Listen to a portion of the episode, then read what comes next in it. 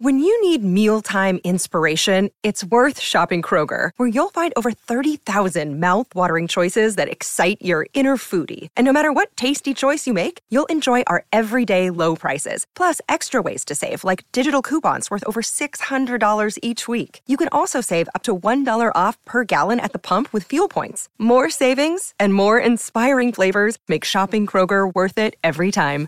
Kroger, fresh for everyone. Fuel restrictions apply. Lots of things are better together hockey, food, golf. How about a cold one on the patio during a nice spring day? But if you really want to take things to the next level, drink some Labatt Blue Lights with your friends and live life to the power of we. Always enjoy responsibly. Beer, Labatt USA, Buffalo, New York. I'm Alex Rodriguez. And I'm Jason Kelly. From Bloomberg, this is The Deal. Each week, you'll hear us in conversation with business icons. This show will explore deal making across sports, media, and entertainment. That is a harsh lesson in business. Sports is not uh, as simple you know, as bringing a bunch of big names together. I didn't want to do another stomp you out speech. It opened so, up so many more doors. The show is called The, the deal. deal. Listen to the deal. Listen to the deal on Spotify. Think you know the Brooks Ghost? Think again. Introducing the all new, better than ever Ghost 16. Now with nitrogen infused cushioning for lightweight, supreme softness that feels good every step, every street, every single day. So go ahead, take your daily joyride in the all new nitrogen infused Ghost 16. It'll turn your everyday miles into everyday endorphins. Let's run there. Head to brooksrunning.com to learn more. This is the GM Shuffle. We were all awaiting this incredible game, and it started out incredibly, right? It lowered our emotions and put things in perspective about life that was really powerful. And I think it's united the community together, and I think you saw it there at the stadium. You're listening to the GM Shuffle with Michael Lombardi, presented by DraftKings and VSIN. Here is Femi Abebefe. Welcome to another edition of the GM Shuffle with Michael Lombardi, presented by DraftKings and VSIN. I'm your host, Femi Abebefe. As always, make sure to subscribe, rate, and review wherever you get your podcasts. Our producer, Elliot Bowman, with us on the ones and twos. And typically, we start the show with a lot of football news and notes and and it's jovial and it's positive and, and we have a lot of fun talking football because that's the sport that we love. But Michael, obviously, we have to start with what we saw Monday night with the Bills Bengals Monday Night Football game. Bills safety Damar Hamlin suffering cardiac arrest, uh, a scary scene that we saw there, something that I've never seen before watching the National Football League. Uh, luckily, since the days that have come, it sounds like he is doing much better. He is improving. Uh, Kaiir Elam, the Bills rookie cornerback, just tweeted about five minutes ago before we started this podcast that our boy is doing better, awake, and showing more signs of improvement. Thank you, God. Keep the prayers coming, please all love to three. Uh, so it sounds like hopefully we're crossing our fingers that he continues to do better, but just an, an incredibly frightening scene that we saw Monday night, Michael.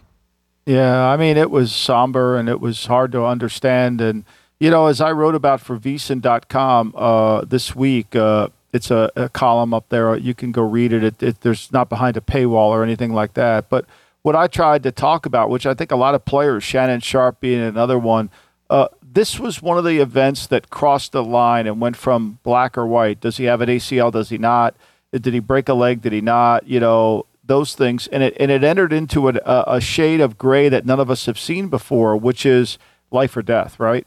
And nobody ever experienced it. And the more I think about that this evening, Femi, the more I am really uh, thankful that we have such great medical people at every stadium, mm-hmm. and someone said, and I don't know if this is accurate because I'm not a doctor, but you know, if he was going to have this happen to him, either an emergency room or on that field might have been the best place to have it happen because there were so many people there trained and equipped to handle it with all the resources they needed to save this young man's life. So we're thankful for that. And to me, as I sat back and watched it, it was uh, it was eerie and it was scary because of that. I've never seen that before. I know a player in the early '70s ha- had had it died on the field, but the players, I believe, didn't find out about it until after the game. And so we've seen this before once. Uh, I think he had a heart attack. I'm not sure quite what happened, or, or an aneurysm. I don't know. Mm-hmm. But to me, uh, this was so, and then to have a national television audience that we were all awaiting this incredible game, and it started out incredibly, right? That it just lowered our uh, lowered our emotions and put things in perspective about life that was really powerful. And I think it's united the community together. And I think you saw it there at the stadium.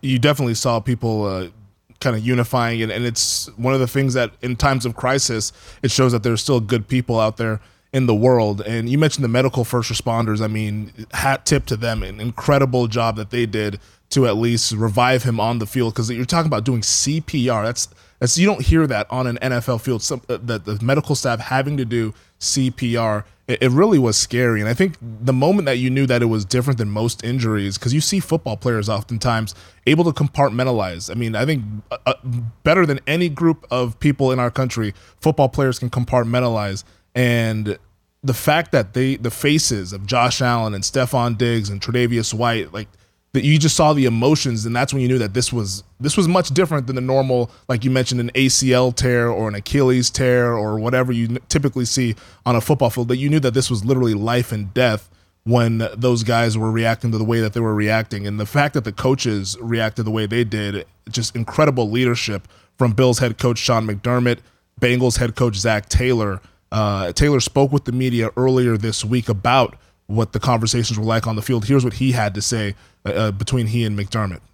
When I got over there, uh, the first thing he said was, "I need to be at the hospital tomorrow, and I shouldn't be coaching this game." And so that to me provides all the clarity because there, there was no uh, unprecedented is the word that gets thrown out a lot about this situation because that's what it is. Uh, but in that moment, he really showed who he was. That that all his focus was just on Damar and being there for him, being there for his family at the hospital. And, and at that point, um, I think everybody, everything trended in the, in the, direction it needed to trend, and the right decisions were made there. But um, again, just just uh, the way that I, I, really felt Sean McDermott led in that moment for his players. He was there for his players. He, he processed the right way, which is incredibly difficult. Yeah, I mean, you know, I, I kind of thought that was the case. I, I, put a tweet out that said, you know, if I'm Sean McDermott, I'm going to the hospital. The NFL can do whatever they want with this game. I'm taking my team to the hospital. I, mm-hmm. I, I, I don't think, I, I, I think Sean was looking at it as himself, but I think the team, the team would have would have not tolerated him going alone. They were going to come with him because that's part of the brotherhood, right? That's part of being part of a team. Is you know we leave no one behind, and we're going with you you know and when you're dealing in a crisis i mean you know the only thing you can do is is is do what the right thing is for the for everybody. You've got to make sure everybody's included and i think really they did a great job of that and you could see it you know and you have to be proactive and take initiative and you can't sit back and i think that's what sean was doing. He was going to be proactive and take initiative. He instinctively knew mm-hmm. where he needed to go. He was in a crisis. He'd never been in one before but he was very, very dedicated to understanding how to play the role that he was dealt at that specific time. And so I, I thought that was clear. The other thing I thought was really telling, Femi, uh, for me, that was powerful was to see the stadium in complete silence. Yeah. You know, to no the no Bill fan or Bengal fan, no nobody left their seats. You know, and the stadium just felt silent. And the other thing I was really thankful for is the the Bills protected the player from and protected us from people seeing or the cameras trying to get in there to see what they were actually doing to him. Mm-hmm. You know that that and that's going to leave some trauma down the road for them. I mean, they they watched they watched these medical people bring him back to life when he when they restarted his pulse. So, you know, that to me is going to require more than just hey, let's go on to the next game. I think you're going to need a lot of you know we've seen that happen all the time. We see it in war where people these tough guys come back from war and serving their country and all of a sudden they don't know how to deal with what they saw over there. And i think that this is this was a traumatic moment and we're going to have to go through some professional therapy yeah. to really help. And those players who were crying like you know babies on the field because of what they were witnessing are going to need some help no matter how tough they are yeah, I think I think it's just like the fact that the NFL is going to have to put a lot of resources into helping these guys um, deal with this and, and and try to kind of cope with what's the situation that is because like you mentioned the mental side of it as well that's something that they're never going to unsee that's something that will be with them the rest of their lives as they're hoping that their teammate Damar Hamlin uh, can pull through this. We just got a statement from the Buffalo Bills that they just tweeted out about six minutes ago. It says, per the physicians caring for Damar Hamlin at the University of Cincinnati Medical Center, Damar has shown remarkable improvement over the past 24 hours. While still critically ill, he has demonstrated that he appears to be neurologically intact. His lungs continue to heal, and he is making steady progress. We are grateful for the love and support that we have received. Uh, oh, that's it, such yeah, good news. It really is. We continue to get more and more good news, and we hope that there's more good news in the coming days with this because, yeah, like this. Yeah, that's that that's powerful. That that that helps us. I don't think yeah. it's it's hard for us to move forward yeah. without some clarity uh, of positivity, right? And so it's easy to do that, you know, and it, it, it and it's going to help heal heal, and it's going to help us all. And I think to me that that's the best thing I've heard all day today. Yeah, Damar Hamlin's father, Adam Schefter, tweeted this earlier this morning, but his father, Mario Hamlin, addressed the entire Bills team on a Zoom call yesterday to personally update everyone in attendance on his son. Mario Hamlin informed the Bills that Damar was making progress, and in the words of one source, quote, the team needed it. So this is something that like the Bills are going to practice today. Their players are going to speak with the media for the first time today. Sean McDermott is expected to address the media as well as they try to make sense of what happened Monday night. But I'm even, I'm not even sure if we can say that the healing process is beginning because we still don't know. Uh, Damar Hamlin is still in critical condition, but the the signs that we're getting now, the the notes that we're getting now about him making progress is definitely something that we 100% need. But it's going to be a difficult day for this Buffalo Bills team as they I'm sure we'll be reflecting heavily on what happened Monday night and having to address it in front of the media.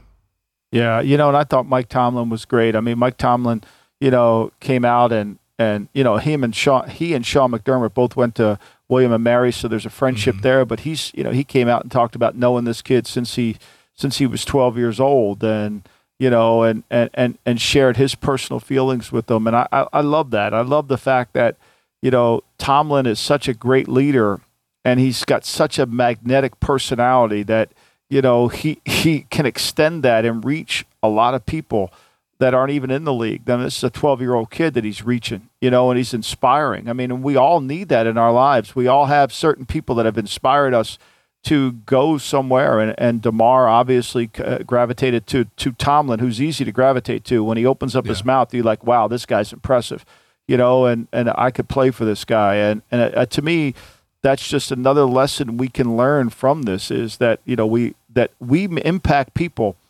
at younger ages that that we don't even realize and it, and even when they become famous or something we see it it happens all over mm-hmm. and, and when you take the time to do that you become a better person we saw people Monday night sharing the link to the GoFundMe for the toy drive that Damar Hamlin was trying to raise money for. And it's all over social media. You can just search a Damar Hamlin toy drive. I'm sure you'll be able to find the GoFundMe link. But the goal of that GoFundMe, which was started in 2020, was to just to raise $2,500. Uh, Michael, now they've raised more than seven million dollars in donations. Great? Like that just yeah. it's truly incredible what people can do when they rally behind something and and, and try to put some positive energy out there after what we saw Monday night. How about Harrison Phillips? I mean, you know, uh, I, I don't know the relationship between Harrison Phillips, the defensive tackle for the mm-hmm. Vikings, and, and Damar, but he, you know, he's buying, you know, he wanted to pay for the food for everybody there. And so, you know, I mean, just the little little things that you don't even want advertised, I think is so impactful. I think Mike Mike Brown, who I have tremendous respect for Mike Brown. I, I think Mike Brown is truly one of the great great, thought, thoughtful people in the league. He is willing to speak his opinion. Uh, most people think Mike Brown's cheap. I, I, I think Mike Brown is is resourceful, and he doesn't want to waste money. That doesn't make you cheap.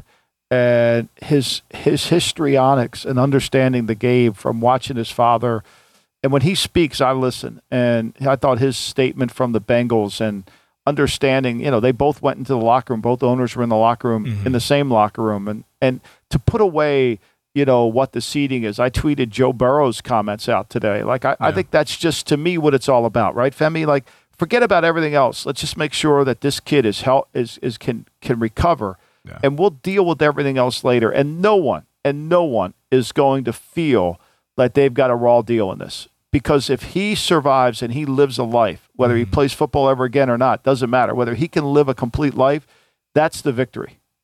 100%. I think that's really well said, Michael. And once again, like this, uh, uh, we we typically talk football here on this podcast, and we're going to get to the football uh, coming up in a little bit later here shortly. But we just we needed to spend some time discussing this, and we're hoping and and our thoughts are with Damar Hamlin, his friends, his family, his teammates uh, across and all the his friends across the NFL and stuff because this was really something that we had never seen before and we're pulling for Hamlin and any way that we can put out any sort of positive energy we're definitely putting it out there here uh, courtesy of the podcast. But um, I think that it was it was we, we needed to spend time on this but Michael uh, any final thoughts here before we uh, take take a break here and then we'll get to some of the football stuff. Yeah, no, I, I, think to me, United, I think the power of we is so much greater than the power of me. And I think mm-hmm. that we can all disagree on certain things, but I think when the time to unite happens, we all have to unite.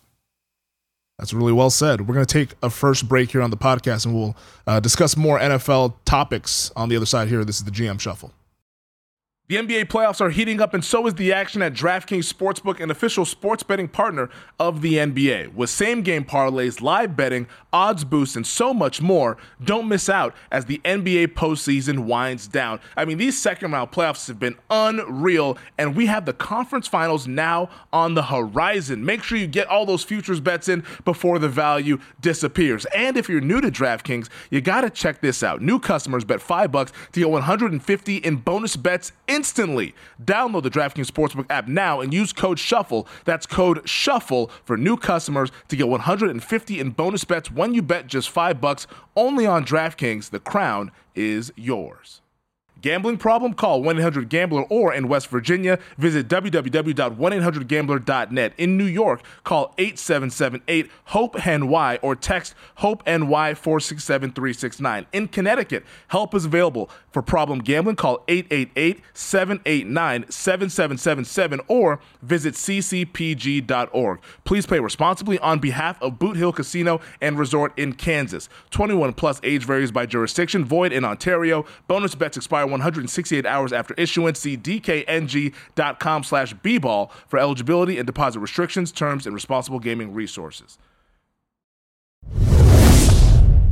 All right, Michael. Um, it's hard to transition to what happens next in this Bills Bengals game. Um, obviously, first and foremost, like we mentioned in the previous segment, Damar Hamlin's health is what's first and foremost, first, second, third, fourth priority here on top of all of our brains. But the league eventually is going to have to decide what to do with this contest. Now, there's been reports coming out. Uh, I believe I saw this from Mike Florio at Pro Football Talk yesterday, saying that according to uh, sources around the league, he says momentum is currently pointing toward Bills Bengals not being resumed with AFC playoff seeding based on winning percentage following the outcome of the Week 18 games. Now, as of this moment, the league says that they're not going to resume the game this week We'll find out, I'm sure, maybe tomorrow or within the coming days and the weekend about what's going to happen with this game. But um, what do you think? I don't know if you're hearing anything about what they might do no. here. I mean, it's it seems so trivial to even discuss it, but it is probably the the next question that people will ask, hoping that once Damar Hamlin is is fine, that we can uh, get some news here on the football side of things.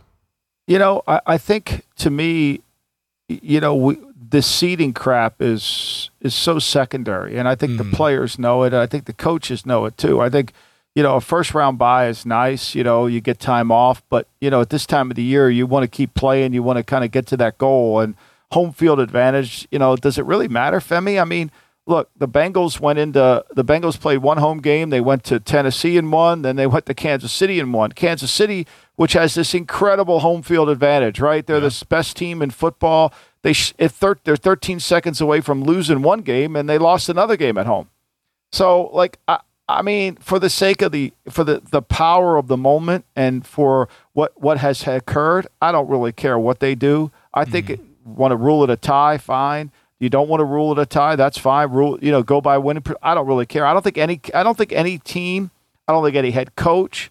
I don't think anybody's going to feel like they got screwed because it's like a. It, this is like a call, a bad call by a referee. And I know we're talking about a life or death situation, mm-hmm. so I mm-hmm. don't want to minimize that. But to me, you know, when you complain about a bad call cost you a game and you ignore the other things that you could have done to win the game, it's the same thing. So if you're going to complain about this this event costing you home field advantage, well, if you would have beaten this team or made that play, you wouldn't have had to worry about this game, right? Mm-hmm. So like like don't boil everything down to one Like it's never about one. It's about the, the everything. And this is bigger than life. This is bigger than anything. So just accept it. And whatever yeah. the league decides, they decide. And, and shut your mouth, salute smartly, and carry on. And, and, go try to figure out how to win, whether it's on the road, whether you're the sixth seed, seventh. Seed, who cares? You know. And I don't think I don't think it should alter any of that. I think I think most teams, knowing the clubs, most teams would say, "Do whatever you want. We'll work within it." Yeah, I think that's the important message of like having the perspective of like, all right, like yes, everybody wants the competitive side of things to always be at the f- f- forefront here, but when a situation like this happens, it's like that's going to have to take secondary, and whatever the league decides is going to ultimately be the right decision um, here. And, and I think I'm sure they'll. It's the only one, right? It's the only thing that they yeah, can do. It's the only decision. You know, whatever yeah. it is, it is. You know, you can't like look. You could sit there and say, well, we were, you know, we could have had home look, you could have done something else in another game, right? I mean, you know, yeah. uh, you wouldn't be in this situation. I mean, you know, it's so I, I, I love Burrow's comments. Like he just basically said exactly what I believe is whatever it is, it is. We'll deal with it. Yeah, no, I'm going to pull up that tweet that you tweeted about Joe Burrow's comments I think it's important for people to to hear what he had to say. Um, and it was, uh, yeah, he said, I love Joe Burrow. This is the tweet that you put out four hours ago, Michael. He said, I love Joe Burrow on and off the field. Love this quote and, ev- and believe everyone in the NFL agrees. Quote, I think whatever Buffalo would want to do would be what we would want to do as well. We're behind them 100% and support them in whatever way or whatever they would decide to do going forward. So I think that's, that's a perfect way to say it. It's like, you know, it's like, yeah, it is. I mean, we'll just, and I think that's uh, that, that any true competitor, any person who truly competes, and loves the loves the the the thrill of competition feels that way because they know that just get me in the game, just get me in, and we'll figure out how to win it. Forgetting whatever obstacles we have to overcome because there's always going to be some kind of obstacle, right? I mean, there's always there's nothing easy. I mean, look at it. I mean, you know, we talk about home field. I mean, if that uh, what was it? I think it was. Uh, I forget the safety that dropped the pass last year in San Francisco. Was it? Oh, was um, it uh, Jaquiski Tartt? Tartt, yeah, it was yeah. Tartt. I thought it was Tart. You know, I mean, if, if, he catches that pass, we have two road teams win the conference championship games. Yeah, think about that, right? So don't talk to me about home field advantage. Like I know it's important. It was really important when this when we didn't advance the game to the point where we can communicate you know, to the level that we can communicate on the road, right? Mm-hmm. We can communicate really well. We've got signs, we've got handles, we've got the silent snap count. People people play better on the road. The advantage of playing at home is simply this. You know, yes, you sleep in your own bed. Yes, you have the comfort of the locker room, all that crap, right? But at the end of the day, football is about the snap count. That's essentially what the game's about. Yeah. And, it, and the offense has an advantage because if they hear it first, they get off the ball. If the defense, if the home crowd keeps the offense from hearing the snap count and and that becomes a tie, the defense wins. So the offense has figured out how to eliminate that, and so we move forward. Yeah, I think that's the the appropriate sentiment there in terms of what happens next with Bills and the Bengals. Uh, uh on the football side of things, because the Bengals will be hosting the Baltimore Ravens this week, and that game is going to go off as scheduled, one o'clock Eastern time, according to the NFL. The entire Week 18 schedule is going to go off as scheduled. Uh, Ravens quarterback Lamar Jackson, Michael, uh, we have not seen him yeah. for quite some time, and once again he missed practice on Wednesday due to the PCL injury in his knee and a lot of questions about what's going on with Lamar. Will we see him in the playoffs? Because the Ravens are already in the postseason. They're going to be playing in that wild card game if they're not able to win the division. Uh, uh, what do you make of all this going on? John Harbaugh seems to be kind of giving out cryptic messages as well. It feels like there's just a lot of uncertainty around this whole thing. I thought today when I read this quote, I, I kind of like to me, you know, years ago we I we used to do this thing on the daily. I, when we started this company called the da- National Football Post. It was uh, Andrew Brandt, Jack Bechta, myself. Joe Fortenbaugh was there too. Who's on ESPN now. Mm-hmm. We started this, and and every Monday, every morning, I would take like ten articles and basically the quote from the article and translate the quote into what he really means, right? And it was all just sub- it was all my own conjecture towards what that they were th- saying. And when I read this one this morning, when I read John Harbaugh say, I'm going to leave all the stuff alone and focus on the game, like, I, I don't know if this is true. This is conjecture. Mm-hmm. I got the sense that Harbaugh's tired of this. Like, like Harbaugh, like, he's tired of talking about it. Like, okay, when he wants to play, he'll come tell us when he wants to play. Like, we're just moving on without his ass. And there, I don't know if this is true. So uh, again, this is speculative. There's there was frustration, and I'm gonna leave all that stuff alone because Harbaugh's usually pretty much well. We're gonna see. You know, he's usually pretty coy about what he says, right? Mm-hmm. And, and so I'm gonna leave it all alone and focus on the game. Basically saying, "Hey, Lamar, this is two years in a row now. You've kind of left us alone. Well, I'm gonna go focus on the game now. I, I'm not. I'm not taking sides here. Like I get Lamar being have to be really careful because there's a lot of money at stake here. Yeah. Right. And this is this is one of the, the, the concerns you have when you don't get a contract done. And I don't know whose fault it is why it didn't happen, whether Lamar was asking for too much or the guarantees of Deshaun Watson. But this is really, let's be clear here, this is the residual effect of the Deshaun Watson contract here. There's no, no doubt about it. The full guarantee mm-hmm. is playing a role here, even though people don't want to link A and B together. So I just got the sense, I don't know how you interpreted that, but I got the sense that that's what Harbaugh's saying. Like, okay, enough. Like I, I, I, I can't, I can't, I can't heal his knee any faster. I don't have any magic potion. I can't make him want to heal it faster. I can't make him go to double treatments or triple treatments. You know, I don't even know if he's doing all that, right? So, you know, that like usually you see players say, "Hey, I'm really working hard to get back." We haven't heard any of that, right? Mm-hmm. So, I think he's just saying, okay, screw it. We're going to go into Cincinnati, give it our best shot. We can't score any goddamn points. Our offense sucks. We talked about that on Monday. you know, we'll try to do the best we can, and hopefully we can steal a win, you know, and win the game and create some turnovers and find a way to win a next playoff game. Because I get the sense from that quote, I don't think he thinks he's going to be in a playoff game. That's the what I kind of picked up as well. I, and I think that he's just like, quit asking me about a guy that's not going to be here the rest of the season yeah. for us. That, that's exactly. You put it better than I said it. That's exactly what I thought. I'm tired of talking about this guy. And, and, and look, again, this is not. This is all gray, right? This is not. I, am favoring the Ravens here, and I don't favor Lamar. Like Lamar, this is what happens. I mean, this is what we call second order thinking, right? So when you're sitting in the negotiation and you're trying to get this done, when you second order think, that means you play it all the way out. Okay. Mm-hmm.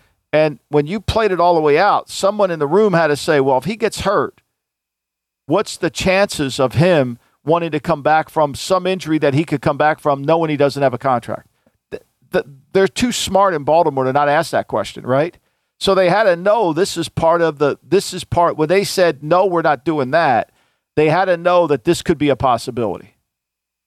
Do you think that there could end up being some sort of like schism between Lamar and the Ravens that boils over into the offseason to where maybe they use the franchise tag on him and actually listen to trade offers for Lamar Jack because I doubt they're they're not going to use the tag. Like they're not going to let Lamar just go off into unrestricted free agency and let him go to the highest bidder. Like that would be uh, flagrantly. That's a great horrible. question. But like that's like, a great yeah, question. Like, where does this go? I, I think what what fans don't understand is the franchise tag is twofold. It tells the it tells the player in one instance we want to keep you. Mm-hmm.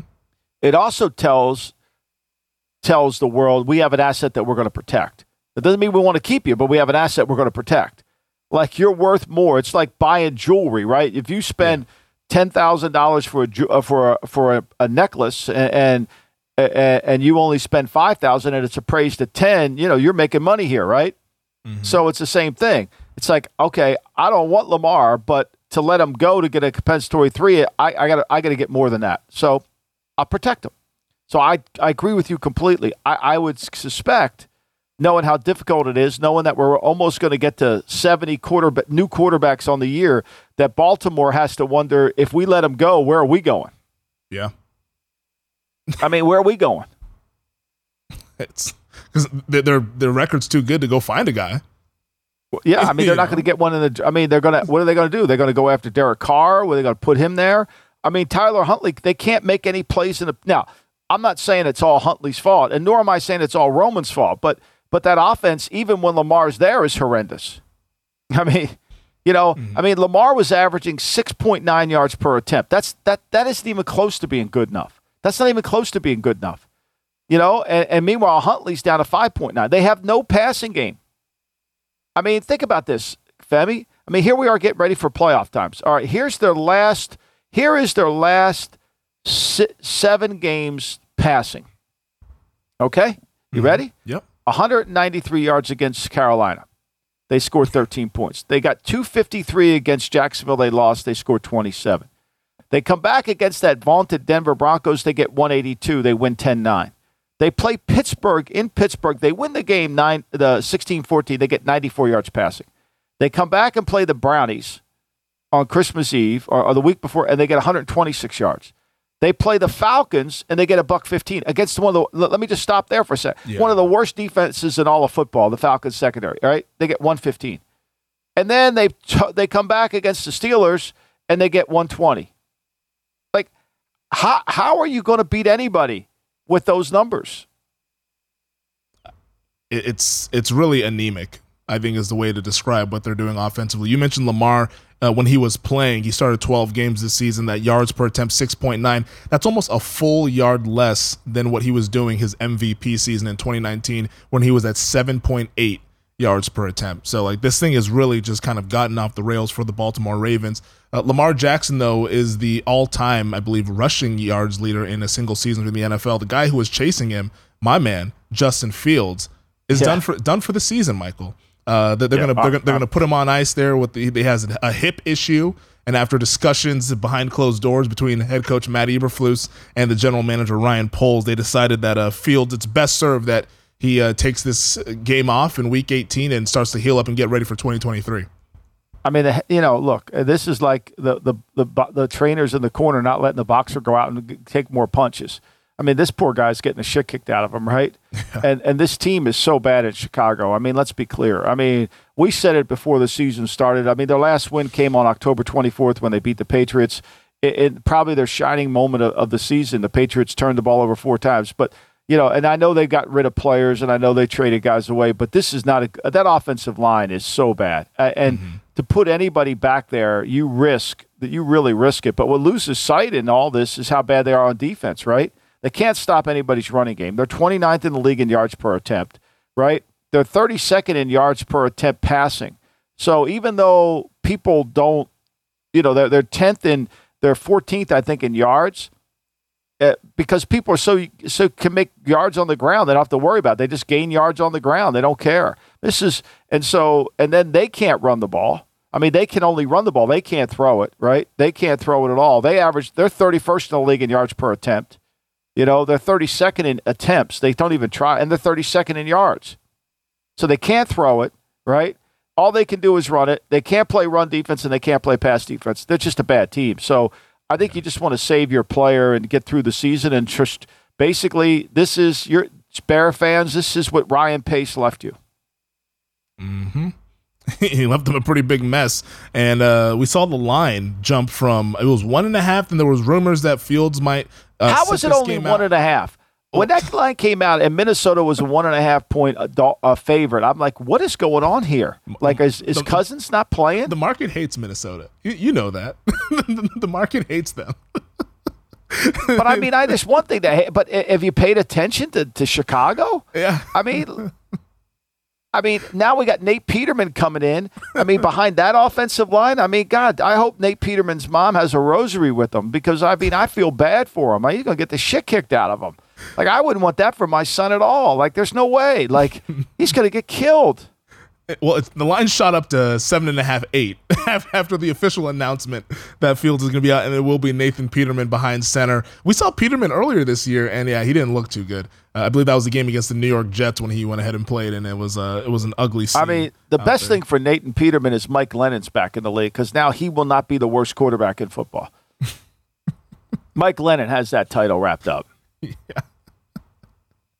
Uh, it's going to be some interesting quarterback play that we see in Week 18. But there's one that I'm actually intrigued with, Michael, and that's the Washington Commanders going with Sam Howell at quarterback, the rookie out of North Carolina. I believe he was a fifth round draft pick for the Commanders. He's going to be starting against the Dallas Cowboys. Cowboys favored by a touchdown in that game. Dallas needs the game to keep their NFC East hopes alive. Now, they also need the Giants to win as 14 point dogs. Seems less than likely that that will happen, but Dallas will be playing at least for a half in this game. Uh, what do you expect to see from Sam Howell in this contest as Rivera decides to not go with Wentz or Heinicke? You know, it's funny. You know, I mean, the fact that he's going to inactivate Wentz is, is kind of a telling tale, right? Like that that that tells you like what is going on here, right? I mean, you, you know, Wentz is, you know, he's not going to be back next year. I mean, when when your guy that you traded for and he's not, you're going to inactivate him. You know, mm-hmm. I, I think to me, look, Howell played well in the preseason. I thought, I think it was three years ago, I saw Sam Howell playing at North Carolina. I thought, wow, that guy's really good. That guy could be special. And then I didn't think he progressed a lot in, in his career at, at North Carolina, you know, whether it was the offense or whatever. But this summer, you know, this summer he looked really good. You know, he got the ball down the field. You know, he was he got the shit kicked out of him. I mean, he only had I think he was only on the field for like I threw, like 70 passes. He was sacked nine times. I mean, that's how bad this. But that's what happens in preseason games, right? Mm-hmm. You know, you get you get you get the shit kicked out of you because the backup line. I mean, the Washington football team is the first line isn't any good, let alone the backup line. So, uh, you know, I mean, I think it's a smart play for them to see what they have. I, this will not deter them from having to go search for a quarterback. There, there's not enough evidence to support that. Let's just go with Howell in the next season. They're going to have to protect themselves. They'll have Heinicke on the roster, but I think to me this gives them a chance to operate and look around and see where they're going to go at quarterback. And what are they going to do? I mean, like I, I don't know. I mean, I think there's so much uncertainty in Washington, right? If if the owner sells the team, which is a good chance that he's going to do, does the new owner come in and want to change everything? Probably a smart thing to do. You know, if I was if I bought the Washington Commanders, I would come in and I would basically have an exorcism and just and clean everything out. I would change the name again. I would just do everything. I would just get uh, I'd get all of Salem, Massachusetts down there, and I would just have an exorcism, just clean everything out, like get it all out. this would be the uh, the Landover Witch Project or something. I mean, I think yeah, exactly. I'd get it all down there. I mean, I'd have I'd have people doing it. I I, I mean, whatever we got to do. You know, I, I would bring Kreskin back from the dead and just say I don't even know if he's alive. I mean, just get him in there and just like okay, we got to get all this shit out of here. Like we got to cleanse this building. Uh, yes. That's the word I mean, it, because this guy left a mess, and, and and trust me, that that mess is still in the walls here. You know, we got a few. First thing I would do, the first thing I would do if I owned if I owned the Washington Commanders team, the first thing I would do is take the the former general manager, the punter's desk. I would take it out back and burn it. Just if he sat behind it, I would burn it. They might need a ritual or something to, to get them back in the right direction. Uh, that team, we'll get the, we'll get the fumigating going on out there in the in the facility to get out whatever stench is uh, messing them up at, at Commanders Park. But uh, so Sam Howell will be starting for the Commanders. We're gonna get Nathan. You Peterman. betting them? Uh, what are you doing? I, I, I know you were playing possum on Monday. You were playing possum on your Cowboys on Monday. Now, I'm what intrigued, are you doing? I'm intrigued by Howell, and I also think that oh, Dallas. I, think I don't think Dallas is going to play out the string with this thing because there's going to be some scoreboard watching if they go into the locker room at halftime, they see that Philadelphia is up 17 or 20 points. I mean, why would you continue to play your starters? So the, I don't know why you'd play your starters to begin with. Like I, I don't think there's, there's, the chance. I mean, where's wa- what do you think Washington's motivation is? What do you think they're? You think they're going out there to win one for the Gipper? You think there? You think there's a speech in there? I mean, you, you think um, I mean, you, you think that you think they're they're out there? I mean, they want to get the seat. They can't wait to get to their exit physical. This season's over. I mean, they want to go. it's one, two, three Cancun for the Commanders. Is that what we're saying? Yeah, I mean, like I think they're on that same boat Odell was, uh, uh, uh, uh, Odell Beckham was on. You know, like, like let's go, let's get this party started here, fellas. Maybe that's the case, but I mean, you, you, never know. In Washington, they get the "We Want Dallas" chance going, and, and maybe the atmosphere. You think anybody's coming to the game? Probably not. Uh, Femi, Cowboy had, fans. Did you? There did you? Yeah, there'll be Cowboy fans. Did you see the stadium last week? I mean, they had their reunion of their championship teams. Like the whole upper deck was empty. Like nobody was there. Like, and they're honoring their former. They're honoring their greatest teams. You know, it's, it's like, a sad like state of affairs. There's that's why you need an exorcism. That's why you need to cleanse it all. There's nobody until you do that you're not moving forward. You think anybody's coming to this game? Oh, let's go down there. You know, I want to watch the last Washington game and see him this year. You know, we want Dallas. We yeah. want Dallas. I guess it's not the 90s anymore. I got to forget that. Uh, but yeah, Cowboys fans will be there for sure. There's a lot of them in that area. So I'm sure they will be uh, decked out into the navy blue and all that stuff. But uh, in the Miami and New York game, Dolphins taking on the Jets at home down in South Beach. Teddy Bridgewater right now preparing to be the starter, but he's still dealing with the dislocated pinky. Last I read that they weren't even sure if Teddy could even grip the football. I don't know how he's. Going to Oh, he throw. tried to throw it one yard. Femi, have you ever have you like I, I I was you know like you hurt your finger. That finger is the guiding point for the ball. Mm-hmm. Like he's not going to play. That's why they signed the great Mike Glennon. I mean, this is a Skylar Thompson game, you know, and, and go with what what you will. It's a must-win I mean, you game. know, and, I know it's a must win game, but what else are they going to do? I mean, their quarterback's hurt. their quarterback's hurt. There, I mean, Teddy hasn't been able to stay on the field, and every time he's come in, he, he you know when he came in the last Jet game, he was out in the first what first series. Mm-hmm. I mean, so like, look, it's you know the funny thing about Miami when I run my numbers during the week on on these on the teams, and I was so like, you know, Miami has this perception that you know they're on this losing streak and they've kind of pissed away their seat. But when you really break down their numbers, right? When you break down all the categories where that I believe go towards winning, right? Like I have these 19 categories. Like Miami's, they're 29th in penalties. They're 29th in turnover ratio differential. They're 27th in forcing incomplete passes, right? They're 27th in third down the opportunities to convert. It isn't the percentage. It's okay, how many third downs are you forcing and what do they convert per game? They're not they're not good in that area, right? So in the red zone, they're not good. They're 27th. I mean, points per play, they're tw- like everything about their team from last year to this year, especially defensively, has gotten worse. And and what's made the matters even f- more difficult is this. One of my mantras is, look, if you want to play good defense, play less defense. Mm-hmm. And what Miami has done last year, they were last year as much as people bitched about their offense, uh, is they were able to control the ball for almost 31 minutes in the game. This year, they only control the ball for 20. Their defense is playing 31 minutes, and they're not good enough to play 31 minutes. Their defense needs to play 25 minutes, right? But they don't run the ball enough. They don't control the ball enough, and they they make big plays. Don't get me wrong; they make big plays, but they've already given up more points now than they gave up all of last year in one last game. That's pretty crazy. And think about that. I mean, think about what we were talking about five, six weeks ago with this team. I mean, well, eight, we were talking about it because they were this elite. You know, they beat Chicago in Chicago by three, and we're like, oh my God, they're great. And then they blew out Cleveland, and they barely beat Detroit up there. Remember, they had the great second half against Detroit. Mm-hmm. We forget that the 16 to 10 game against Pittsburgh, the guy tried to throw four interceptions, they just didn't catch him, and Pittsburgh's playing with a with a rookie quarterback, and he's got a chance to win the game on the last drive of the game. Think about that. Imagine if I mean, you know, so game. like all this talk about them being a great team has Tua improved his numbers? No doubt. He's, you know, what, he's 15 points higher in his rating. His average per attempt is way up there. But once again, they're not playing complementary football. They're making him look good, but they're not covering up the sins of their team. To me, that's the bigger issue. You give them a fighting chance to win on Sunday? With yeah, Skylar I mean, Thompson? look, they're playing the Jet. They're playing your team. Uh, I mean, you know, I mean, Mike White, you know, look, the, the, I don't know what the motivation is for – how Miami's defense is going to play. You know, mm-hmm. the Jets. Jets are to me the Jets. When I watched that tape this week, I thought the Jets will be embarrassed by how they played defensively against Seattle. The missed tackles that they had in the game. You know, the lack of physicality in the game. You know, the way they were allowed the first the first run of the game. I mean, they Set they got the, the, the safety sitting right there in the hole. All he's going to do is make the tackle, and he just whiffs it. Well, Robert Saleh said that he's friends with Mike McDaniel and would like to have him join him on the beach uh, sooner rather than later. So maybe that's the motivation for the Jets to go ahead and win this game. Uh, we shall see this upcoming season. I, I, think the Jets need to win it. I think the Jets need to build some momentum into the offseason. Because let's face it, you know, I mean, I know Saleh Saleh came out and defended his offensive coordinator and all that crap, and and he could sit there and say we got injuries and all that. But you know, when you end the season on on a five game losing streak or a six game losing streak, and frankly, it would have been if they lose this game, they would have lost seven of their last eight games. I don't think that's the way you want to send end the season. No.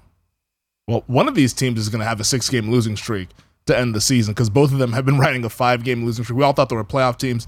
Um, one of them for sure is eliminated. We'll see what happens with the Dolphins on Sunday. Michael, let's take another break. On the other side, we'll get to the 15 Pro Football Hall of Fame finalists here on the GM Shuffle. I'm Alex Rodriguez. And I'm Jason Kelly. From Bloomberg, this is The Deal. Each week, you'll hear us in conversation with business icons. This show will explore deal making across sports, media, and entertainment that is a harsh lesson in business. Sports is and, not uh, as simple you know, as bringing a bunch of big names together. I didn't want to do another stomp you out speech. It opened so, up so many more doors. The show is called The, the deal. deal. Listen to the deal. Listen to the deal on Spotify. All right, Michael. Last night we saw the Pro Football Hall of Fame finalists for the class of 2023. 15 former great football players on this list. And I know you have the book that we are all awaiting patiently for Football Done Right. You're a historian of the league. So who better to talk to than you about the 15 guys who are finalists for the class of 2023? And they are as follows Jared Allen, Willie Anderson, Rondé Barber, Dwight Freeney, Devin Hester, Torry Holt, Andre Johnson, Albert Lewis, Darrelle Revis, Joe Thomas, Demarcus Ware, Reggie Wayne, Patrick Willis, and Darren Woodson. Uh, what did you make of the list when you saw it? And uh, are these the 15 guys who should be up for uh, inductees uh, into Canton? Well, you know, I mean, when I when I first saw the list, I was, you know, obviously the name that jumps out. Uh, there's always a name that kind of kind of jumps out to me that I thought, you know, to me, Hall of Fame players are about who did I fear driving to the stadium, or who was I, you know, who do I watch in all of, you know, mm-hmm. like you know, like when I would put on the tape, like who did I just? Oh my God, this guy is so good. I mean, how do we get around this guy? And you know, when I when I Revis to me is like, okay, I, I mean, I watched him in person. Mm-hmm I think his career was too short. He, I don't think he took great care of his body. He let his legs go. But he, when he was on the field, he was as good a football player as I've ever seen. I, I mean, I, have ever seen. So he jumps out to me. You know, I, I, know when you watched, when I watched Freeney, there was always a rule with Freeney when he was on the field and when he wasn't on the field. When he was on the field, you basically had to, you took your shots down the field. And when he wasn't on the when he was on the field, when he wasn't on the field, you took your shots. When he was on the field, you basically okay, you got to be careful. You got to double him. I mean, the guy's got 125 and a half sacks, yeah. numerous quarterback hits. I mean, you know, he was one of those guys that to me jumped out. So, and then you know, John Lynch got in the Hall of Fame, and if you asked anybody on the Tampa Bay staff and or they would have said Rondé Barber was their best player in the secondary. Mm-hmm. Now, you know, I probably need to go study more of Rondé to get there. I mean, Anderson and Allen, those all these guys are really good players. But to me, what I tried to point out in the book was there's a like what Deion said. My gold jacket is different than your gold jacket. You know, right? Yeah. I mean, if you want to put some of these guys in, you understand that. Like, okay, let's put them in. Like Tommy McDonald's gold jacket's going to be different than Randy Moss's gold jacket. I'm just telling you, okay? and that's what my book's about basically is the level mm-hmm. of, of that and and how you let one like to me is Freeney better than Charles Haley? No, Mm-mm. no. it took Haley like five times to get in the Hall of Fame. Yeah, I mean, it took him forever. I mean, it took him forever to get in there. You know, and so I mean, you know, I don't. So, like to me, there's we don't ever look enough of that. We don't ever look at okay, who did we let in? How does he relate? How does he relate to this guy? How does he compare based on the numbers? And then we don't bring in enough of these uh, experts to talk about, oh my gosh, this guy is like, this really was, you know, a player that we just couldn't deal with. Like to me, Revis is clearly on this list, and I think Andre Johnson as well. You know, mm-hmm. I mean, especially coming from the place where he came from, where, you know, he's in an expansion team and the way he was able to rise above and make plays. But you know, if you're Steve Smith didn't make the list, right? Nope. Steve Smith didn't make the list. Okay. And so, you know, and one of the things that I, I always believe in is touchdown ratio, right? So, how many touchdowns to catches do you have? How many touchdowns to catches do you have? And I think well, when you look at that, right? So, Steve Smith's got 81 touchdown catches in his career. He played 15 years, okay, 14 years. All right, he's got 81. He's got 1,031 catches. Johnson, he played 12 years. He's got 70 touchdown catches and 1,062. What's that ratio? Whereas when I look at Paul Warfield, okay, Paul Warfield, 427 catches, 85 touchdown passes. That's a Hall of Famer. That's a Hall of Famer. That ball's in the end zone. That ball's going in the end zone. And whatever you want to say about it, it's going in like Reggie Wayne. He's got 82 touchdown catches. He played 13 years, 1,070. So Smith, Anderson, Smith, Andre Johnson, Torry Holt, they're, they're all in the same category, right? They're all in there. Yeah. They're all, Torry Holt's got 74 and 920. See, we, we and, and, naturally, and one of the points I make in my book is we collect. It's like the, the, Hall of Fame's like a draft board. Whatever, if you were to walk into the draft room in any draft room, there's a fucking thousand receivers up on the board. Okay, Now we know that it's one of the hardest positions to play in the NFL. Yet there's, you know, every draft board has starts out with like 800 guys can play at receiver. Everybody can play, right? And, and it's the same thing with the Hall of Fame. They put every because why? It's easy to equate production to to to, to performance. Where it's a little bit different to create like Charlie Taylor, 79 touchdowns, 649 catches. I mean, that's, it's the receiver position has always been one of the trickier ones, and I know some guys have. Have you ever heard anybody talk about touchdown ratio? No, no, people don't talk about. It. They talk about who they like. Randy Moss, 156 touchdowns, 982 catches. I mean, how about Marvin Harrison? He's uh, Marvin played with all these guys. You know, he played with Reggie Wayne. You know, Marvin's got 128 and 1,100 catches. It's like most things in life, anything that's voted on it becomes a popularity contest. We know how these Th- things. That, that's what I try to yeah. dispel the myth of. Yeah, we know how these things go. Um, what do you think about my guy Demarcus Ware? I thought he should have gone in last year. To be quite honest, in terms of the Hall of Fame, I think he'll get in this year. He has 138 and a half sacks. Uh, won a Super Bowl with the Denver Broncos, uh, but was uh, a four-time All-Pro. Was a, a game wrecker. Uh, he he gets in this year, right? Do you think that's well, I mean, I think it's so. I mean, it depends on how they view how they view uh, when how they view Freeney. It does Freeney mm-hmm. take some of his play? A lot of this too, and I don't think the fans understand is who presents the player. Yeah, who's presenting them? I think it goes a long way in that presentation. Like you've got to be really, you got to, you know, like you know, like some guys are passionate in how they present the guy, and if they can, and then how they work the votes. You know, I mean, let me ask you this question: Ed Tall Jones, who's would you rather have, Ed Tall or Demarcus Ware? I mean, Ed Tall Jones is a legend. You know, he's a legend. He's not in the Hall of Fame though. He's not in the Hall of Fame. He don't get a sniff. Would you rather have? Would you rather have Demarcus Ware or Neil Smith? Ooh, I, Neil Smith was great for Kansas City and Denver uh, where, where, 138 and a half sacks. Now I get that the, the era was different. There was more passing in, in the era that Demarcus Ware played, so there was more chance for him to put up production. But I, I, I would side with Ware, but I, I hear the argument though. How about Harvey Martin? Where are you going with him? Uh, see, I, I know Harvey Martin, but I, I didn't watch him play, so I can't edu- I can't from a, from an intelligence standpoint make a case against him or for him. Played nine seasons, had 114 sacks. He's not in. That's, that's not good enough to get in. 114 in nine seasons, pretty damn good. Yeah, yeah, not good enough to get in. Nobody fighting for him though. That's the problem. Yeah. Nobody fighting for him. So, the, so when you ask me like, does does Ware get in? It depends on who's fighting for him. You know, who's doing. You know, Too Tall Jones ain't nobody fighting for him. Yeah, especially those guys that once they the, the further and further they along that they get from when they're playing days, where there's less people that were uh, covering them I mean, during their time. Who you taking between Jared Allen and Demarcus Ware? Oh, Ware, without question. Jared Allen was a terrific player, but I'm taking Demarcus Ware. Because you're a Cowboy fan, but I mean, yeah, Jared Allen played 12 years. He yeah. got 136 sacks. Yeah, I'm biased. Got 136 sacks. You know, he got, he got you know, what he got. I, I think he's got like, I mean, like one thing about Allen, he fucking guy used to tip balls down like crazy. Like it was insane. You'd try to throw the ball over his head. It was hard. Yeah.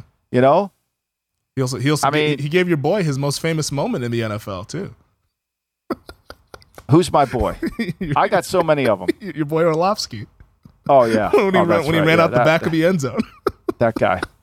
That guy. Okay. let's take our. Well, let's go to the next segment. That that'll kill that segment right there. We'll take our final segment. We'll get to Sunday's slate on the other side. Another day is here, and you're ready for it. What to wear? Check. Breakfast, lunch, and dinner? Check. Planning for what's next and how to save for it? That's where Bank of America can help. For your financial to-dos, Bank of America has experts ready to help get you closer to your goals. Get started at one of our local financial centers or 24-7 in our mobile banking app. Find a location near you at bankofamerica.com slash talk to us. What would you like the power to do?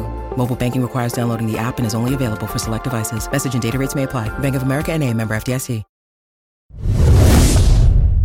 All right, let's get to Sunday slate. Week 18, the final week of the regular season. And before we get to the games with all the playoff implications, Michael, I want to talk to you about a game that has number one pick implications because we discussed it earlier. Nathan Peterman starting for the Chicago Bears at home against the Minnesota Vikings. Bears now seven and a half, eight point underdog. So I mean, they're not saying that they want to lose, but clearly that, that they want to lose to try to get as best a pick as possible. If they lose, I believe they secure the number two pick, but there's a chance that they could get the number one overall pick in April's draft because if the Houston Texans beat the Indianapolis Colts and the Bears lose to the Vikings, it will be Chicago at number one and Houston at number two. But Houston can clinch the number one overall pick if they lose to Indianapolis. As an organization, if you're in that front office in Houston, if you're Nick Caserio, uh, what is the discussion like this week in preparation for this game? There is no discussion. It's win. There is no discussion. It's win. Because if I walk down into Lovie Smith's office and say lose the game, and then Tuesday after the season I fire Lovie Smith, that he's going to say what the hell? Like what am I doing? Mm-hmm. So how can I have that discussion?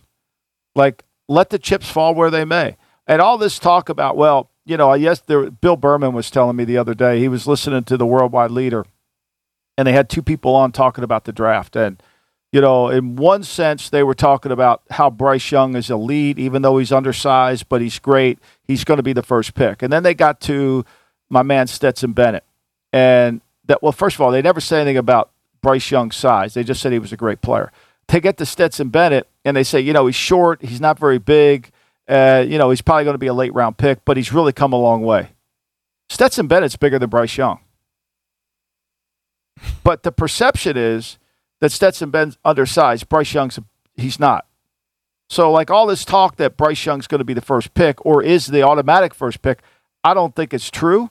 I don't know if it's real. It could be. He's certainly a talented player. I think he was yeah, born to play quarterback. He's instinctive. I get all that. I worry about his size. I think everybody does. But the reality of it is, is I, this doesn't matter. The reason I bring up that story is because I don't think it matters because whatever happens is going to happen, and then whatever happens after the season is going to happen after the season. You know, the Eagles when they folded their tents to get that pickup when when Doug Pederson was the head coach, mm-hmm. that came that was a directive from downstairs. Now that caused some consternation because what happened after that, right? Doug got fired. Doug got fired. yeah. so like I, I think there's like if if if they had just hired if they had just if they were like okay I know they just hired Lovie I was going to say that, but say they had just, you know, Lovie was their guy and they're really all behind him a thousand percent. Then you might have that conversation. But if there's a little bit of doubt that Lovie's coming back, which I got to think based on the season, there should be a little bit of doubt. Mm-hmm. I mean, what did I? I mean, I gave you Lovie's record yeah. the, uh, like a month ago. He was like 23, 76 and two as a head coach. Like I like, and I, and he hasn't won since then. So like, you know, like I, I don't know. I don't know. I'm not in the building, so I don't know, but I just think the fans make way more out of that. Walking into a head coach's office and telling him to lose the game for a draft pick that he might not be there to pick is not a smart thing. I think that's fair, but in fairness to a lot of the fans, and I probably think this way as well, when you're bad, the number one overall pick is the most valuable asset that you can have.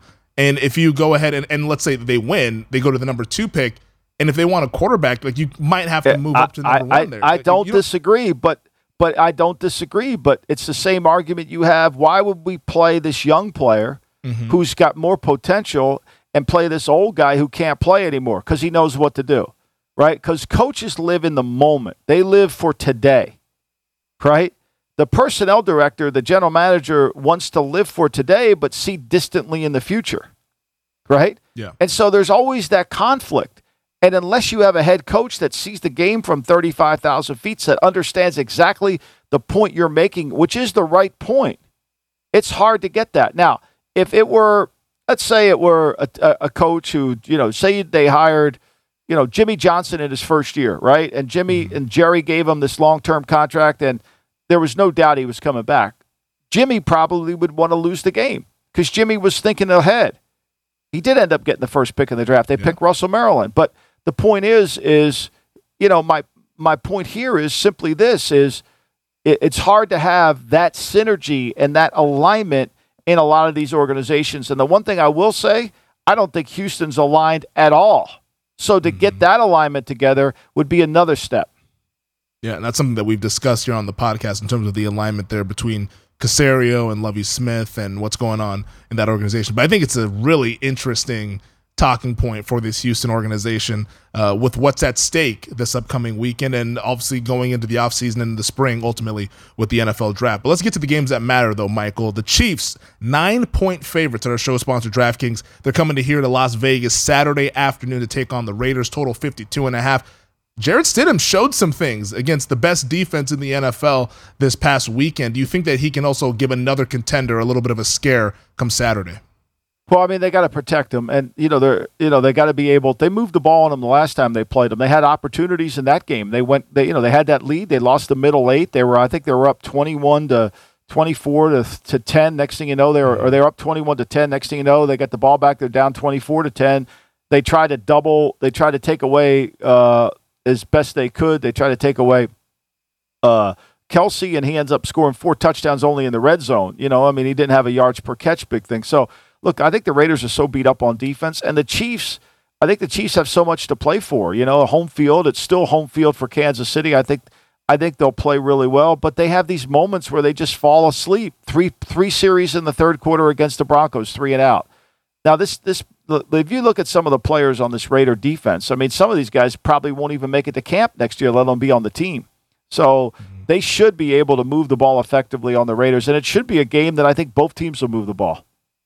Yeah, it's a game. I think Kansas City wins it. That's a chance for them to get the number one seed in the AFC. We'll figure out what happens with the rest of the schedule, but uh, I, the Chiefs should win, but maybe it's a little bit close because Kansas City's defense they've been playing with their food a little bit in, Oak, in Oakland, Jesus, in Las Vegas. If, if, they can find some still, of those, I still do plays. it. Don't worry. I know it's. I, I, I, thought I kicked that habit a couple years ago, but apparently I haven't. I think Vegas can find some explosive plays with De, uh, Davante Adams down the field. Saturday night though in Duval, AFC South title on the line. Titans taking on the Jaguars. It'll be Josh Dobbs at quarterback for Tennessee. They're six point underdogs in this spot, total of forty. Vrabel as a dog, it's very enticing, Michael.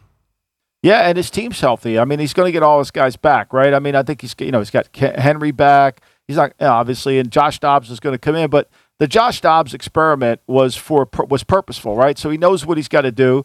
I think when you watch the last game, you know, there's certain times when you're watching a football game, you think, wow, that that you know they just dominated the game. They moved the ball like Dallas moving the ball on Philly. The scheme really moved it. Everything went well in the game against Jacksonville against Tennessee, there were some throws that are kind of what I call rare throws. They're not play like you don't want to say, "Oh, let's copy that play," or "Look at that play works." Like there were some throws that Lawrence made in that game that were just freakish, mm-hmm. you know. And they and and if Vrabel were watching that tape, Vrabel saying to himself, "Well, they can't do that again.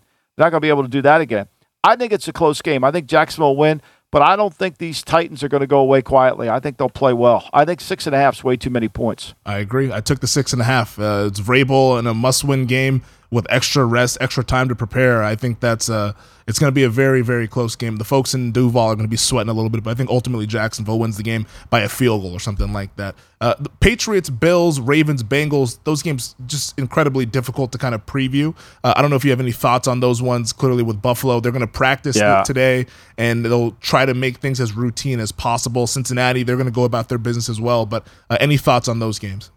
Well, I, I mean, I think Cincinnati will play uh, I'm not saying Buffalo won't. I'm just thinking Cincinnati will play with purpose. Mm-hmm. Uh, there's they're they're you know I'm sure you know look let's face it the Buffalo Cincinnati game before the injury uh, before the medical emergency let's call it that it was going to be a red zone game right I mean the winner of that game was going to be who stopped the other team in the red zone it was a it was a tennis match right both mm-hmm. teams are going to volley back and forth both teams are hoping to get two punts out of the other one and it was going to come down to who played better in the red zone. I mean, that's what I saw. I mean, initially that was my first reaction to the game, and then even on the second series when Cincinnati got the ball again before the medical emergency, you could tell this was going to be a red zone game. Like it's just going to go. So I don't know how Baltimore's going to match up in this game against them because Baltimore's good at stopping the run. They're not very good at stopping the pass. Now, last week we never mentioned that Calais. I don't know if he's going to come back and play this week. I don't know. They need some more. They need him inside. They need to be able to rush the passer. Burrow's playing so good right now with these receivers. I think this is a really hard game for Baltimore. I think so too. That's a game that I'm going to stay away from. Campbell did practice earlier this week, so I think signs are pointing in the positive direction for him to be out there on the field on Sunday. Browns and the Steelers, Pittsburgh, two and a half point favorites at home at DraftKings, total 40. If Pittsburgh wins, they also need a loss from the Dolphins and the Patriots to get into the postseason. But what do you think happens in their game? I think Pittsburgh's playing the best football that I've seen them play all year. I mean, that you know they they gave up 215 yards rushing to the to the Ravens four weeks, three weeks ago, and since then they've played much better run defense. Their run fits are better. Look, it's going to be a close game. Let's face it. Every game Pittsburgh plays is a close game, and they play hard. They play physical. I think Kenny Pickett's making more and more plays. One thing we know with Pittsburgh, their line has gotten better, and their receivers are really good. And to me. I, I, think they'll give the way Watson's playing. I, I, mean, I don't see how they can muster enough offense in the passing game, especially if Pittsburgh plays the run game well. You know, if Pittsburgh plays this run game and they can stop it, you know, I, I think they've got a really good chance. I mean, last time they played, you know, Cleveland won 29-17, but that was that was a completely different Pittsburgh team that we mm-hmm. saw then. That was a completely different team. I mean, you know, since he's come back, I mean, since he's come back, Watson's thrown for 130, 273, 140, 125, 155. I mean, they would have been better off stay, staying with Brissett. Yeah, well, Watson looks like a player who hasn't played football in quite some time, yep, and I'm no sure that's, and that's why Cleveland's get, getting him these reps because, uh, despite being eliminated, they need to see what they have in Watson heading into 2023. Uh, I hope the Steelers make the playoffs. I'll say it right now. I hope they make the playoffs because Pickett, while he's rough around the edges with some stuff, he's fun to watch. he is yeah, fun to watch. I hope they get. I, I mean, I don't think they can beat a good team. I mean, no, if, if they have to play, if they have to play Buffalo, but it'll be a good game. I don't think they can win, but it'll be a good game. Yeah. Uh, Tomlin in that situation as a dog. It's. I mean, I know they, they got blown out in that situation last year against Kansas City, but that was also with Ben Roethlisberger, who at that point in his career could uh, could barely move and barely even throw. Uh, Cowboys Commanders. We mentioned this game earlier with Sam Howell starting, but Michael, who do you think wins the game? How do you see it playing out? I think this is a stay away game. This might be my Hall and Oates play tomorrow. Like I don't know how you handicap this game. I don't know the motivate. I don't. I think Dallas knows that the Giants are folding their tents, mm-hmm. so they they know Philly's going to be one. They're going to. I think Dallas is focused on Tampa. I, I can't imagine. You know they'll come. Maybe they'll come out and play well, but the, you know. I, I, it's hard to handicap this game. I think you're better off staying in the lane this week of, okay, Detroit's playing Green Bay, going to be a good game right? Goes back and forth. It was a good game the last time they played. Surprisingly, D- D- Green Bay played really good defense in that game. You know, Detroit ran the ball more effectively. Green Bay turned it over in the red zone. I mean, Goff didn't really throw it that well. I think, you know, that game at four seems like a lot of points. I have it as a one point game. I mean, Detroit's numbers on my charts have gone up tremendously, and both teams' game codes are similar. I think you're better off playing that game. I, I think you're better off looking at, you know, like uh, Carolina, New Orleans. I think that game will be a real game. I think both teams want really? to play and end the season on a high note. I really okay. do. Okay. Yeah, I think the pl- Carolina players are going to want to play for Wilks, and I think New Orleans players they they got a sense of confidence after playing so well. You know, but I think some of these other ones, I think you have to be really careful of in terms of what's the motivation for the team. You know, when I was in Cleveland, the, we were playing Seattle the last game of the year, and it was Tom Flores' last game. I mean, everybody knew he was going to get fired, or I think it was. And then, but you know, we knew we needed we didn't need to win the game. We were a wild card, but we wanted to play well going into the wild card round. We had to play New England the next week. And so, you know, when we found out that they were giving their exit physicals at Cleveland Stadium after the game, we knew we were going to win. Like those players were out of town. Like, you know, like will Arizona play hard against San Francisco? I don't know. You know, I don't know. That's a big line. I don't know. I know the Giants are going to. Our Giants are focused on their playoff game. Will they mm-hmm. will they keep the spread? I think that's a hard one to predict. I think the Rams Seattle. I think Seattle needs to play well. I don't know where the Rams are. I think the, we know that Sean's disappointed in the way it has been this season. So I would only urge people that listen to to make sure you whatever games you pick, you only have to pick two or three. Pick ones that you you could really understand both sides' motivation. You know, it's interesting that you bring up the Rams Seahawks game. Seattle six point favorites at our show sponsor DraftKings, total 41 and a half. Every year, there's one of these games where a team has to win against a team that's eliminated. We saw Colts Jaguars last year. There's been some other games that we've seen in the past. I, I think the Rams might be sneaky live in this game because a lot of people are talking about, and, and myself included, talking about, hey, if Seattle wins, then Detroit's eliminated, and that's a bummer for the Lions and all that stuff. I, think that might be a game where it's going to go down to the wire. Sean McVay yeah. has had a lot of success against Pete Carroll in that defense. And Baker Mayfield, uh, I'm not a really big, big, big believer in Baker Mayfield, but he's at least someone who's competent. He's more competent than the guys they had playing against the Seahawks last time in John Wolford and Bryce Perkins. And that, that, that, that took him on the last drive of the game. Yeah. So I, I think it's going to be a little tight there. It's going to be nervy, I think, at Lumen Field in Seattle. It wouldn't shock me if the Rams won that game, to be quite honest. I mean, it's like Cleveland, Pittsburgh. I think Cleveland will play as well as they can. I think Cleveland will play as well as they can. I, I don't. I think. Mm. I don't think Watson's playing very well, but I think Cleveland's going to try to do everything they can. I think the Jets Miami will be a real game. Yeah. I think you got to handicap the quarterbacks in the game. I think that'll be a real. I think anytime you get two teams that know each other, that hate each other, they're going to play good. You know. I mean, I don't know what Minnesota's going to do against Chicago. I mean, Peterman you know, all that. I, I, that one's hard for me to understand. The Giants, we know their retreat. You know, the Dallas should retreat. How about the Chargers in Denver? Chargers the Chargers, retreat, what? Yeah. They're going to retreat. So you know, I don't know. Yeah, that's the hard. line's nine. What's the the line's three? I mean, Denver's favored against the Chargers. I mean, I, everyone's anticipating that the Chargers go ahead and retreat because. Why would you play Herbert? Why would you even risk having a chance for him to get a to get a hemorrhoid out there? So the, the scenario was like once the NFL decided that Ravens Bengals was going to be at one o'clock Eastern, so that game is going to be played before Chargers Broncos. If the Ravens lose that game, like the market expects, the Chargers are locked into the five seed. So I think a yeah, lot so of people. So what are they playing yeah, for? Exactly, they're they're not. And and Brandon Staley said that yeah, we're gonna have our eyes on that game and we're gonna go about this thing as smartly as possible. So he's pretty much telling you if the Ravens lose, you're gonna see the Chargers B squad against Denver this upcoming Sunday. But uh, finally, yeah. you think the Packers get the win against the Lions? I don't. I think it'll be a really good game. I think the Lions will play well. You I think they will. You calling it upset? I think the Lions have a chance to be on national TV. Uh, I I think they'll move the football on them. I really do. I, I, think it'll be a close game. I think it'll be a field goal game. The one Achilles heel in the Lions, I'm not. I'm not sold on Badgley making field goals. Uh-huh. Badgley, I, I would be worried about that, but I think they'll move the football on them.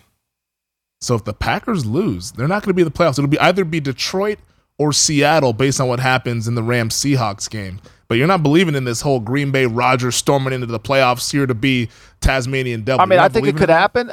I, I, but I don't think this is an easy out. I, I know they beat them once, and the Lions didn't play. Everybody talked about the Packers didn't play their A game.